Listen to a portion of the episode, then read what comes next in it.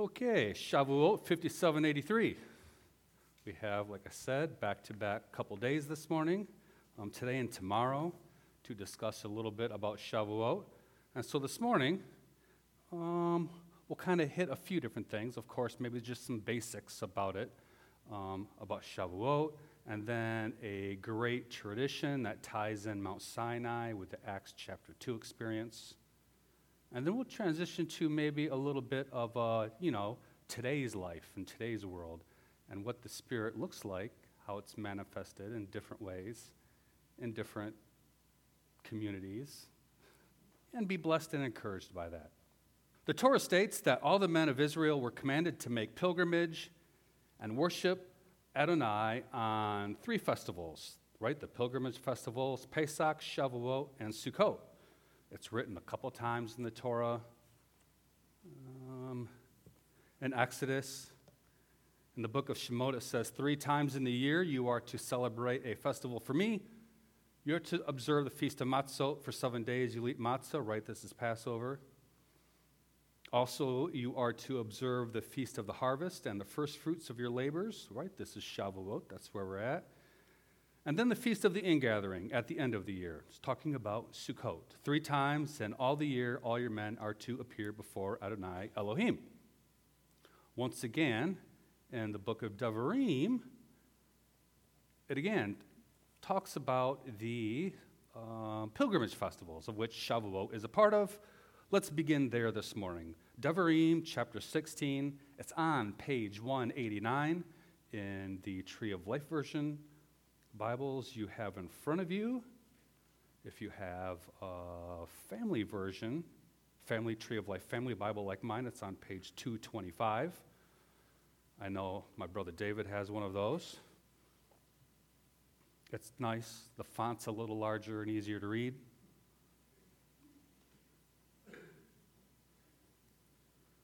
Devarim chapter 16. They're going to talk about the pilgrimage festivals once again. It's a nice just way to begin talking about Shavuot. It says, Devarim chapter 16, observe the month of Aviv and keep the Passover to Adonai your God. For in the month of Aviv, Adonai your God brought you out from Egypt by night. You are to sacrifice the Passover offering to Adonai your God from the flock of the herd in the place Adonai chooses to make his name dwell. This is Jerusalem. You are not to eat hametz with it. For 7 days you're to eat matzot with it, the bread of affliction, for you came out from the land of Egypt in haste. Do this so that all the days of your life you will remember the day when you came out from the land of Egypt. No hametz should be seen with you in all your territory for 7 days, and none of the meat you sacrifice on the evening of the first day may be left overnight until morning. You may not sacrifice the Passover offering within any of your gates that Adonai your God is giving you. Rather, at the place Adonai your God chooses to make his name dwell, there you will sacrifice the Passover offering in the evening at sunset, the time of your coming out from Egypt. You are to cook and eat it at the place Adonai your God chooses. Then you will turn around in the morning and journey home. For 6 days you are to eat matzot. On the 7th day there is to be a solemn gathering for Adonai your God. On it you are not to do no work. This is, of course, Passover, which is connected to what we are celebrating today, because here is the connection, is the next verse. 7 weeks you are to count for yourself. From the time you begin to put the sickle from the standing grain, you will begin to count 7 weeks. Then you will keep the feast of Shavuot to Adonai your God with a measure of a free will offering from your hand, which you are to give according to how Adonai your God blesses you. So you will rejoice before Adonai your God in the place Adonai your God chooses to make his name dwell.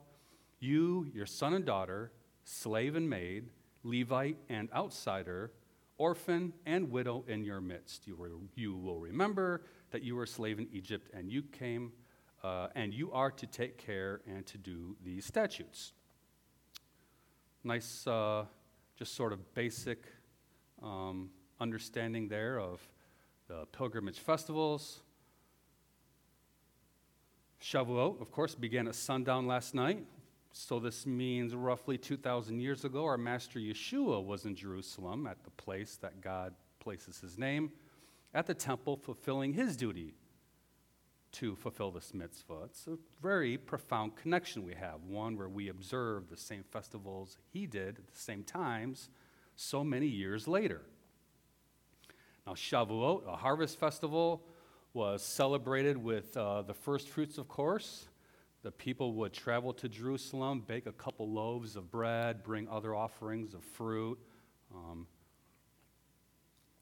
and offer them there at the temple. It was very important for them to get there during these pilgrimage festivals. This is why you see Paul he was always trying to get back to Jerusalem for these things. It was very important for him. And I think it's important, as part of our discipleship walk in Yeshua, to have that sense of importance in our life as well. Now, as David mentioned, beginning our service this morning, Christian tradition calls this day Pentecost, and it's counted 50 days from Easter Sunday. They count the Omer like the Sadducees did. And it's a celebration of the events in Acts chapter 2, of course, the giving of the Holy Spirit. However, its origins are in the Torah. Tradition understands Shavuot as the anniversary of the giving of the Torah on Mount Sinai. You just have to read through Torah a little bit and do a little bit of math with their travelings and how long they spent here and there and how many weeks. And it's not that hard to deduce it. The rabbis, of course, have laid it all out. And it does make good sense when you put, that kind of math into the scriptures. Certainly, it's well within reason. So Shavuot is understood as the anniversary of the giving of the Torah on Mount Sinai. Surely most of the disciples or the first century Jews would have known that and more traditional folklore of this holy day. There's an interesting connection here. We read this a little bit more also this morning, the Exodus chapter 19 and 20, the giving of the Torah. Let's move there for a moment. It's on page 75. You'll have to go backwards a little bit. And we're going to get a great connection here to Acts chapter 2. Many obvious connections, of course. The Spirit being descended down upon Moshe and the elders and fire. And there's a lot of very obvious connections, but there's a really cool connection that's not so obvious. Exodus 19, I'm going to begin reading in the 16th verse. In the morning of the third day, there's always the third day, isn't there? In the morning of the third day, there was thundering and lightning, a thick cloud on the mountain, and the blast of an exceedingly loud shofar. All the people in the camp trembled. Then Moses brought the people out of the camp to meet God, and they stood at the lowest part of the mountain. Now the entire Mount Sinai was in smoke because Adonai had descended upon it in fire. The smoke ascended like the smoke of a furnace. The whole mountain quaked greatly. When the sound of the shofar grew louder and louder, Moses spoke, and God answered him with a thunderous sound. Right? This has to be one of the most crazy times in human history. And then the 10 words are given, as David read for us in English, and as Beth read for us out of the scroll in Hebrew this morning.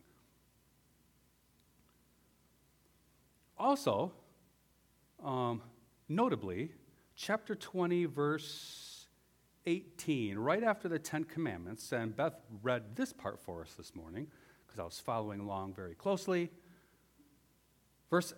Chapter 20, verse 18 says, in this version, it says, all the people witnessed the thundering and the lightning and the sound of the shofar and the smoking mountain.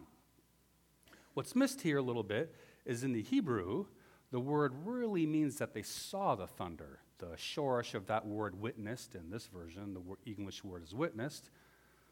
But there's the shoresh of that word in the Hebrew is re'eh. It's resh aleph hey. And it can mean to understand or to witness, I suppose. That is within the range of its meanings, but much of the time it's translated as see, like you see something with your eyeballs. And so literally in the Hebrew it says, and the people saw the thundering and the lightning, which is a little bit odd wording.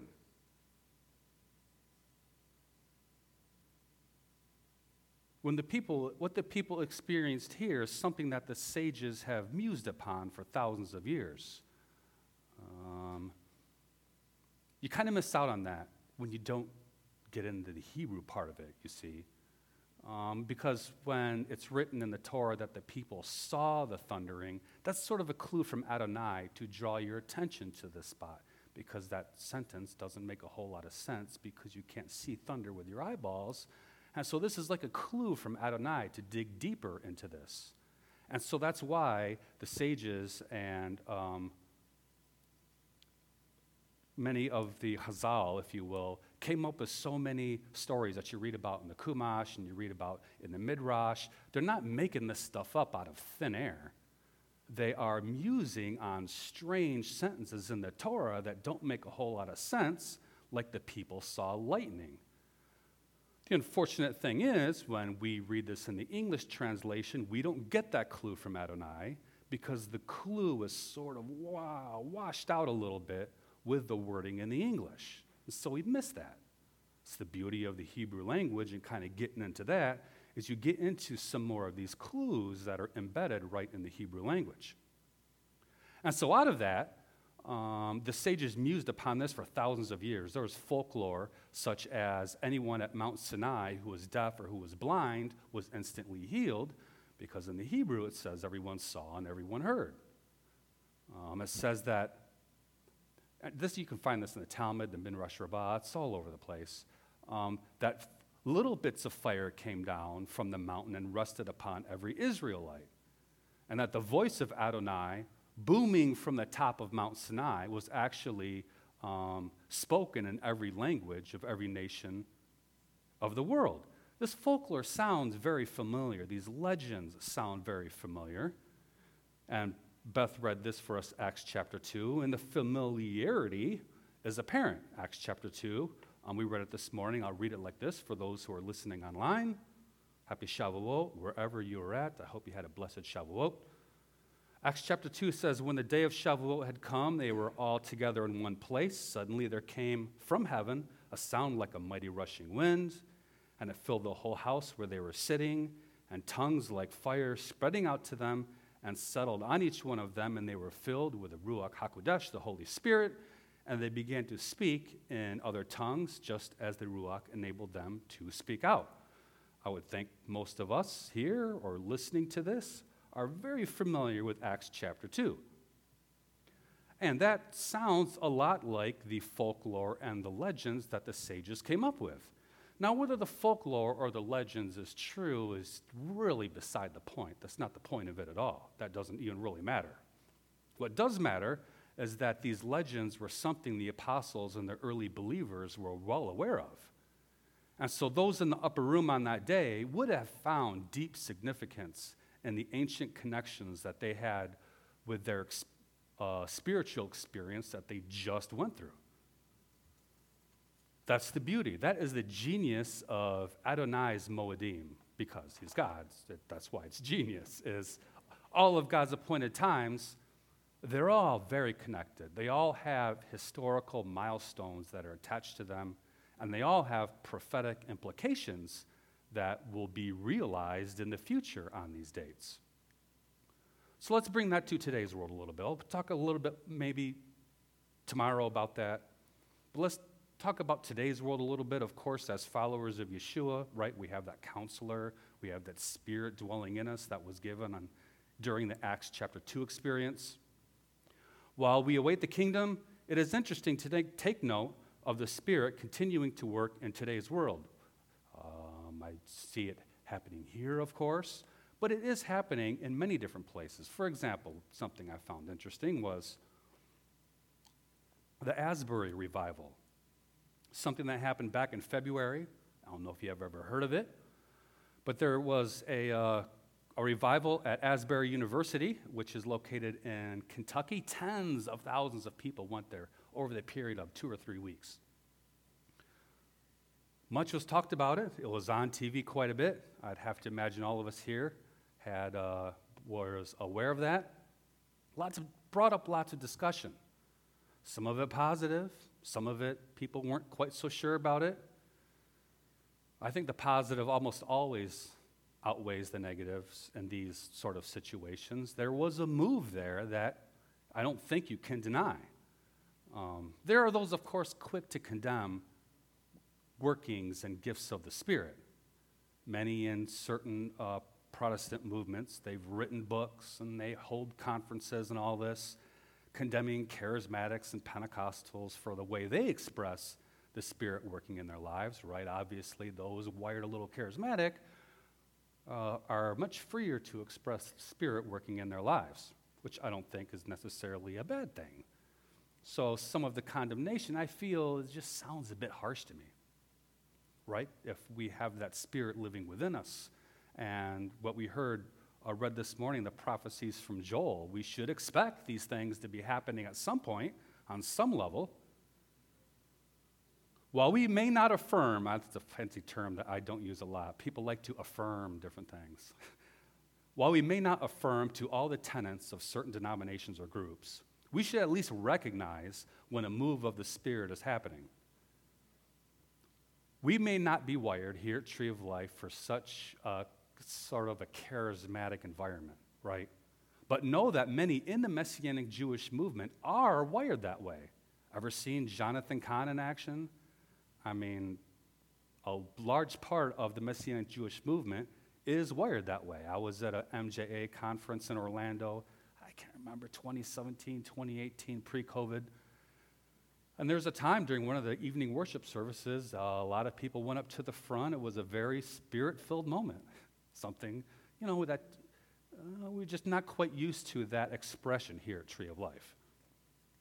Again, a wide range of opinions about the topic, but I personally am the type to always extend the benefit of the doubt. My go-to source for charismatic and Pentecostal news is a guy by the name of Rod Saunders. He is a charismatic gentleman. He has a YouTube channel called Jew and Greek where he does apologetic videos for charismatic and Pentecostals, something not a lot of charismatic or Pentecostals really get into, but he does, and he has great balance and grace and mercy in his delivery. In one of his recent videos, he offers good balance when judging the works of the Spirit and others, and he cites 1 Thessalonians. Let's go there for a moment. 1 Thessalonians chapter 5, it's on page 1149 in the Tree of Life Pew Bible. David, you're going to want to go to page 1327 if you have a family version. 1149 in the pew. This is 1 Thessalonians chapter 5. Get some... The heading here is Instructions for Community Life in verse 12. I'm going to begin reading there. Now we ask you, brothers and sisters, to recognize those who work hard among you and are over you in the Lord and correct you and esteem them beyond all measure in love because of their work. Keep shalom among yourselves. We urge you, brothers and sisters, correct the unruly, comfort the faint-hearted, help the weak, and be patient with everyone. It's great. Be patient with everyone. It's the greatest advice. See that no one repays evil for evil to anyone, but always pursue what is good for one another and for all.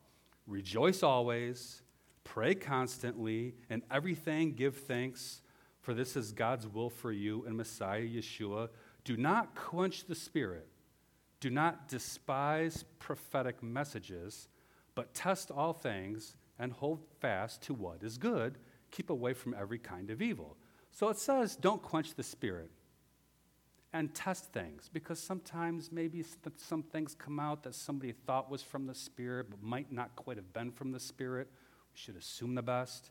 We should test these things and hold on to what is good. We don't necessarily need to be rejecting everything, but everything should be done in love, lest we quench the Spirit. I think about that quite often, about not quenching the Spirit. Really gives me pause and a lot of criticism that might be creeping into my mind. We're all in the process of learning and growing. This is some process, obviously, that never ends. So while many of us are in different places in this process, we have patience and mercy in areas that we might not fully understand or agree. And we pray that others have mercy on us as well in areas that they do not fully understand or agree. And that's just having good balance in our spiritual life. The Spirit is alive and well, working in many places around the world in many different ways, bringing comfort and peace and understanding to people. God's been working on mankind since the beginning and has given these appointed times, these moedim, as sort of landmarks in history and as hope for the future restoration of this world. I will be praying for you, that you continue to seek the kingdom, be open to the Spirit to bring revelation to you, and I ask you to pray for me that I may be doing the same thing. And I will close this morning with the ending of this epistle to Thessalonica. Continuing in verse 23, it says, "Now may the God of shalom, the God of peace himself, make you completely holy, and may your whole spirit and soul and body be kept complete, blameless, at the coming of our Lord Yeshua, the Messiah. Faithful is the one who calls you, and he will make it happen." Brothers and sisters, pray for us. Greet all the brothers and sisters with a holy kiss. I charge you under oath by the Lord that this letter be read to all the brothers and sisters. The grace of our Lord Yeshua, the Messiah, be with you. Amen and amen. Shabbat or Hag Shavuot Sameach.